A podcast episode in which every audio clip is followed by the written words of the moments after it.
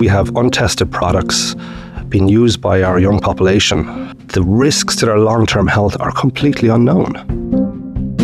Sometimes seen as a safer alternative to smoking cigarettes, the popularity of vaping has been on an upward curve in Ireland for the past decade, with colourful packaging and a vast array of flavours proving a hit, particularly with children and young adults. Pretty frequently get kids 12, 13, 14 in trying to buy them. You know, they always have the excuse of, oh, I just want to look. And I go, no, look, you're not allowed in here if you're not over 18. But the latest research suggests that children who vaped are five times more likely to start smoking, and long term exposure to nicotine can have very real consequences for adolescent brain development. Under new legislation, there'll be a ban on the sale of vaping products to children, those under 18, by the middle of July. But will it work? So, a simple, straightforward sales ban, we know it won't work. Um, and we really have to go further than that. This is in the news from the Irish Times. I'm Bernice Harrison. Today, will the new law stop children vaping? And why did it take so long? Reporter Katie Mellett spoke to Bobby, who runs Vape and Beyond, based in Dublin city centre. Bobby, what would you say is the most common flavour that you sell here? One of the weird things about vaping is I always use this analogy that you or I could probably agree that, say, a Mars bar is a decent bar of chocolate. Maybe not a great bar of chocolate, but it's you know it's okay. Yeah. Everybody has a difference of opinion on what's a good flavor in vape, and to the point that it's maddening because it, it, no one can ever agree. Well, this is a is a like an S tier flavor. I think one of the one of the only sort of standards is maybe like watermelon. Mm-hmm. Watermelon kind of sells pretty consistently. Maybe cherry I think any of the flavors that we grew up with as kids in sweets that we're used to, because basically every vape is synthetically flavored. Mm-hmm. So if we're used to a certain type of flavor, going, oh, I know what watermelon tastes like, even though obviously watermelon candy tastes nothing like watermelon, we still in our minds go, oh yeah, that's watermelon because we we're familiar with that taste as from childhood, which is sort of a bit messed up if you think about it because it's it's nicotine and um, the age demographic as well. Would you say it's largely kind of um, teenagers over eighteen and early twenties, or does it vary? I mean, I think everyone gets to know what shops will sell to underage and what won't. Mm-hmm. So when you're very like we're very very hard line about that we won't sell to under eighteen. And I think when people start to realize that, they try less and less. But at the beginning, I definitely noticed a lot more young people come in, and even like the amount of people that'll come in in their school uniform, like straight away, that's an ID. And I'll even say to them, I'll go, school uniform. And they're like, huh? And I go, you're in a school uniform, show me ID. And they're like, oh, but I'm in sixth year. And I'm like, I don't care. Like, I, I always say, like, would you go in and try to buy a pint in your school uniform? And they go, no. And I go, well, why are you trying to buy an over 18s product? So it, it's actually quite disturbing to me that a massive demographic of this is kids, like really young kids. Uh, at the very, very beginning in this particular store, you had a lot of young kids trying to come in, like eight, nine, ten years old, en masse, actually, like like in big groups. Now, fair enough, a lot of those would be in here to try and steal as well, but like pretty frequently get kids 12, 13, 14 in trying to buy them. And, you know, they always have the excuse of, oh, I just want to look. and I go, no, like, you're not allowed in here if you're not over 18. Besides that, the sales demographic is between about 18 and 25 probably. Like it's it's always on the younger end. Um, you have people a bit older than that i guess that still smoke. Some people like usually by their kind of mid or late 20s you see people trying to get off them at that point. But in their sort of late teens and early 20s they're still sort of enjoying life and they're just indulging and as, I guess we all did with something in our late teens and early 20s so yeah the, the demographic is young and would you say that it's the bright colours of them, the enjoyable flavours that make them so likable and make them attractable to, to younger age groups? I, th- I, th- I think I think that's definitely a big part of it because I remember like when I was I'm 37 now and when I was young, if you wanted to smoke, you had to work for smoking. Like there's a pain. Like I've only ever tried a cigarette once in my 20s, but that there's a pain barrier to it. it I remember the, the one time I ever tried a cigarette, it felt like someone was like squeezing my lungs really tight, and I go, "Oh, that actually that was quite painful the first time you do it." As far as I know, and again, I don't vape myself. As far as I know, vaping is easy. There's no pain barrier. There's no work to it. It's enjoyable the very first time. So, from a visual point of view, yeah, the the colors and stuff are very attractive. But the killer is the second you try it once, it's enjoyable. and then the next time it's enjoyable, and the next time it's enjoyable. And from friends that I know that do smoke, it usually takes, from what they've told me, like many weeks before you get to the enjoyment phase of cigarettes. And I think as a young person, the fact you have no no off-putting factor to it, it makes it so much easier to just get into it straight away. And would you say that most of the people that are buying your products are they um, taking up vaping for the nicotine to get off the tobacco and cigarettes, or would you say that most of them are completely coming in new to nicotine straight into vaping? It depends on the age demographic. Like, it's rare now that I find people, younger people, start smoking, and it's actually quite odd when I even see that.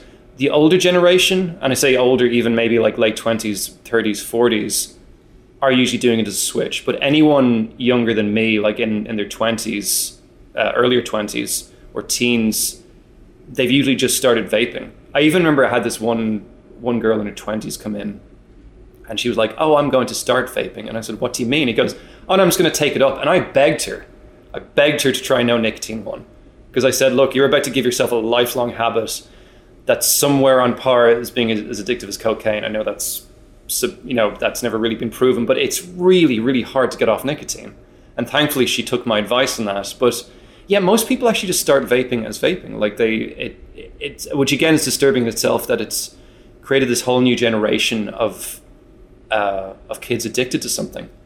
Like even when I was a kid, like we even sort of knew smoking was bad for you. You know, like you'd smell bad, it would feel bad. You'd wake up in the morning, or my friends would anyway, and they'd be like, they'd sound like a seventy-year-old man. You know, you get none of that with vaping. You get none of that bad, horrible bit. You know what I mean? What kind of is the prices of your products? See, our prices, the most common thing that we sell is disposables, mm-hmm. and we sell this for nine euro. I think some people sell them for a little bit cheaper, like around eight. Uh, I think some Centras sell them for about 10. We thought nine was fair, so we've, we've basically stuck with nine the whole time I've been here. Are the disposables a lot more popular than the, the handheld with the liquid? Yes, very much so. And I, it's, it's funny actually, people, even though the disposables are way more expensive, um, I've actually had people on disposables go to the reusable ones and then just get sick of having to change the coil, having to do the liquid, the mess, and then actually go back to disposables. And it's really it's the convenience of them that people want. They can just pick it up, they can use it, they can throw it away. Now, ecologically, it's terrible. Um, but people, yeah, it's the convenience. People crave the convenience of it, of just being able to, the instant gratification of being able to use it, no mess, no fuss. I'm Professor Donal O'Shea. I'm the head of the Department of Chemistry in the Royal College of Surgeons in Ireland. Donal, what is this proposed new legislation on the sale of e cigarettes or vaping products? Uh, it, it, appears to be that it will ban the sale of, of these products to under 18 year olds, um, which is a, a, welcome event for the country, but perhaps a little bit late uh, to the game to try to resolve the issues that have been emerging over the past few years. And why is it needed? essentially we have untested products being used by our young population, which really the risks to their long term health are completely unknown. These contain a cocktails of different chemicals that are being heated to high temperatures and being directly inhaled into the lungs. Never been tested anywhere. So, why are we doing this to our youth population? In one of these chemicals, nicotine, highly addictive substance. So there's nicotine in e-cigarettes, but there's not tobacco. That's the crux of the thing, isn't it? Well, so tobacco is coming from the leaf of a plant that contains nicotine, but here it's pure chemical nicotine, which is the same compound, the same chemical, the same addictive properties. So you have this blend of a, a highly addictive substance with a very attractive set of flavors, set of marketing, set of products that are clearly attractive, obviously, to, to any teenager. Why wouldn't they be? What is the problem, though, with a 15, 16, 17 year old vaping? Uh, what's the medical issue involved? So the medical issue comes about because they're, they're vaping an addictive substance, which will mean that they will be continue vaping for many, many years. And in these products, you have a cocktail of chemicals that are being heated, and our lungs, as a human species, have never been exposed to these particular chemicals. And now more and more we're seeing that they have immediate effects upon inhalation. So we see cardiovascular effects, effects in the lungs, where it's first being picked up now in, in patients that are asthmatic to begin with, so who are a bit more sensitive. So that's beginning to be seen and the specific enzymes being overexpressed within the lungs that are damaging to the lungs. What we don't appreciate, appreciate, I guess, is just how fragile an organ our lungs are And really, in an ideal sense, they should only be exposed to fresh air. Um, but yet, we do expose them to more when we live in a city like Dublin, but nothing like the concentrated toxic agents that we're inhaling. They are these people are inhaling into their lungs from from the nicotine products. So if you t- if you relate it to tobacco smoking, a 16 year old smoking a cigarette today is not going to have an immediate impact. But if that 16 year old is still smoking the, c- the cigarette at 36, then they will begin to have some very significant medical impacts and they're going to be still smoking it because it's addictive. Do we have any idea about the take up of vaping among the younger population? Um, yes, we do. There has been some recent, recent national surveys done uh, on behalf of the government and the HSE to show that there is a dramatic increase in youth vaping. A similar uh, increase has been observed in the UK and the United States. Um, so yes, there is clear evidence that the uptake in uh, youth vaping is very significant, and it's it's going from very low numbers to now to the to the mid-teens. And what kind of numbers are we seeing? What kind of age group is involved? The highest uh, pickup rate is in the 15, 16 year olds, but uh, it's been clearly seen down to 11 year olds as well. And it's it's a year by year increase, now not over a long time periods. So you see significant percentage increases year on year. So it's really, really taking off because of the widespread availability and perception that the, these products must be safe because I can buy them in in your regular uh, corner shop. So we're not just talking about teenagers; we're talking about preteens. Preteens, also in twenty-year-olds, from twenty to thirty-year-olds as well. It's becoming incredibly popular. So in 2021, the EU uh, published a survey where they did a survey of these products across the whole EU. And one startling statistic was that Ireland came out the highest for our mid teens to mid 20 year olds are very uh, willing to experiment with products like this. So we had the highest statistics and numbers for users. And probably the lowest legislation. And well, we had no legislation. But in contrast, and this is what's at risk, is when you look at smoking in the teen population, that has fallen dramatically over the, since we brought in legislation. So the perception in the youth population is smoking is dirty, it's unhealthy, and it's most certainly not good to be seen to be smoking. Now we have uh, the opposite trend happened with vaping. So, shops, uh, whether they're specialty vaping shops or whether they're the corner shop, because I think we know that vaping products are now available just about everywhere, on every corner, they won't be able to sell to under 18s. In your view, does the legislation go far enough? Uh, I don't believe it does because we have already evidence for that. So, similar legislation would have been brought in in the UK in 2015 to ban the sale to under 18s. And they are seeing the same thing that we're seeing in this country a spiraling increase in use of these products for, for under 18s. So, a simple, straightforward sales ban, we know it won't work. Um, and we really have to go further than that in terms of what is the use of these products, what is the proposed benefit of these products, and it surely can't be to a teenage population. You see, I think there is a lot of confusion around vaping. Um, you know, we hear that it helps wean people off tobacco, and tobacco is proven to cause cancer. I think it's probably fair to say that the research around its impact isn't comprehensive because it's relatively, you know, new product. So, how are people to assess the dangers? Yes, I guess uh, people aren't usually put in a, in a position to assess these dangers. So, if a pharmaceutical company comes out with a new drug product, they must rigorously test it and prove it to the regulatory agencies that it's safe to give it to the general public. But for some reason, these companies don't have to do this. So vaping contains a proven addictive drug compound nicotine. The delivery device, which is what a vaping uh, vaping apparatus is itself, heats them to high temperatures to deliver it to the, to the lungs. So a drug and a drug delivery device will go under serious testing and proving it to a regulatory agency. This hasn't happened here at all.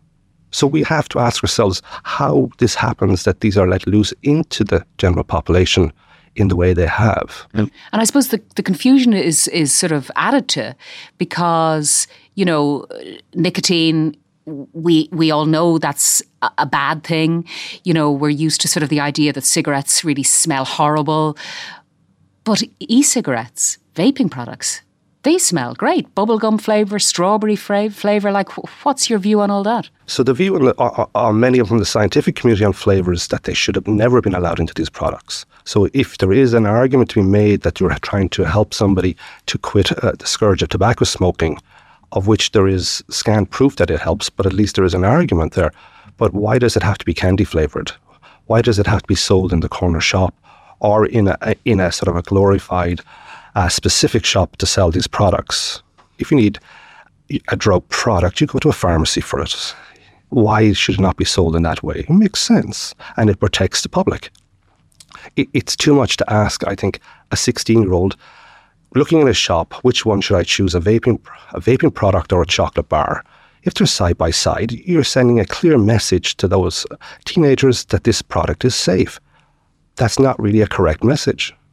E-cigarettes and vaping products have been, I suppose, readily available here uh, for about, I don't know, 10 years. And, uh, you know, I think when people read that front page story in the Irish Times that there was to be a ban on sales of them to children, uh, people under 18, you know, they were surprised that that wasn't already in place. In the RSCI, you know, you have a lobbying function uh, on government on health matters. You know, did you drop the ball on this? I don't believe so. No, but uh, back in 2019, when this uh, first became apparent that there was a challenge with vaping, it really caught the public attention with the issues that happened in the United States with the outbreak of what was termed the EVALI outbreak. So that came down to a single chemical that was in products that were illegal in this country because they were to do with cannabis, but the same type of devices to deliver cannabis oils. So our own research, we we investigated that and we showed what the causative agent was, this single chemical, and we published it in uh, leading American journals and publicized it. And that led to changes with that particular product in the United States. You also saw that the United States attitudes to vaping dramatically changed around that time point as well, because they realized that there was a big issue here. You see states, specific states banning flavors, etc., etc. But nationally, this didn't really catch on or it didn't get much attention and perhaps it just hadn't begun to spiral out of control yet in Ireland. But we see there were drafts of legislation being put in place back in 2019, so the government was aware of it. So really, it's hard to understand why we're so behind the curve with this particular issue, considering our, our uh, successes with tobacco legislation in the early 2000s. The point about using e-cigarettes or vaping sort of to wean yourself off nicotine your point is they don't just contain nicotine, they contain a cocktail of chemicals. That's right. A cocktail of chemicals. Every single product has a different cocktail. And these chemicals are being heated to high temperatures, creating new chemicals that are yet even only now being investigated to show that this is happening in research groups around the world. So you're transferring potentially one danger for another danger, you, we can argue for a long time whether one danger is slightly worse than the other or a bit more worse than the other. But is this a way to correct nicotine addiction? I'm not sure. And if you're not being used with counselling and support for these patients, then essentially this won't be successful. So what what you see emerging in, in the research literature is that people are ending up dual users. They're smoking and vaping, which is even worse again. Donal, this is a long time coming. Is there a sense that, in terms of legislation, the government has dropped the ball on this? Um, well, they've had the ball for quite some time. I think they just haven't proceeded with it uh, quickly enough. And perhaps in government, they haven't realised just how quickly things are changing. Things have rapidly changed in the past two or three years. And really, they have to up their game and move faster with what is happening in society. When you say things have changed, what exactly do you mean? The widespread use in the younger population. So, what we have now is a younger population that has been exposed to these products that are addictive. That addiction doesn't go away just because they stop selling them to 18 year olds. So, we have to begin to really think further out and think what is the purpose of these products and getting them into a much more regulatory environment to help the people where there may be some help for them. Um, but letting them loose within the population, yes, they, they really did drop the ball. Coming up, Tom Lowrey, journalist with the Australian Broadcast Corporation, explains Australia's hard-line approach to vaping.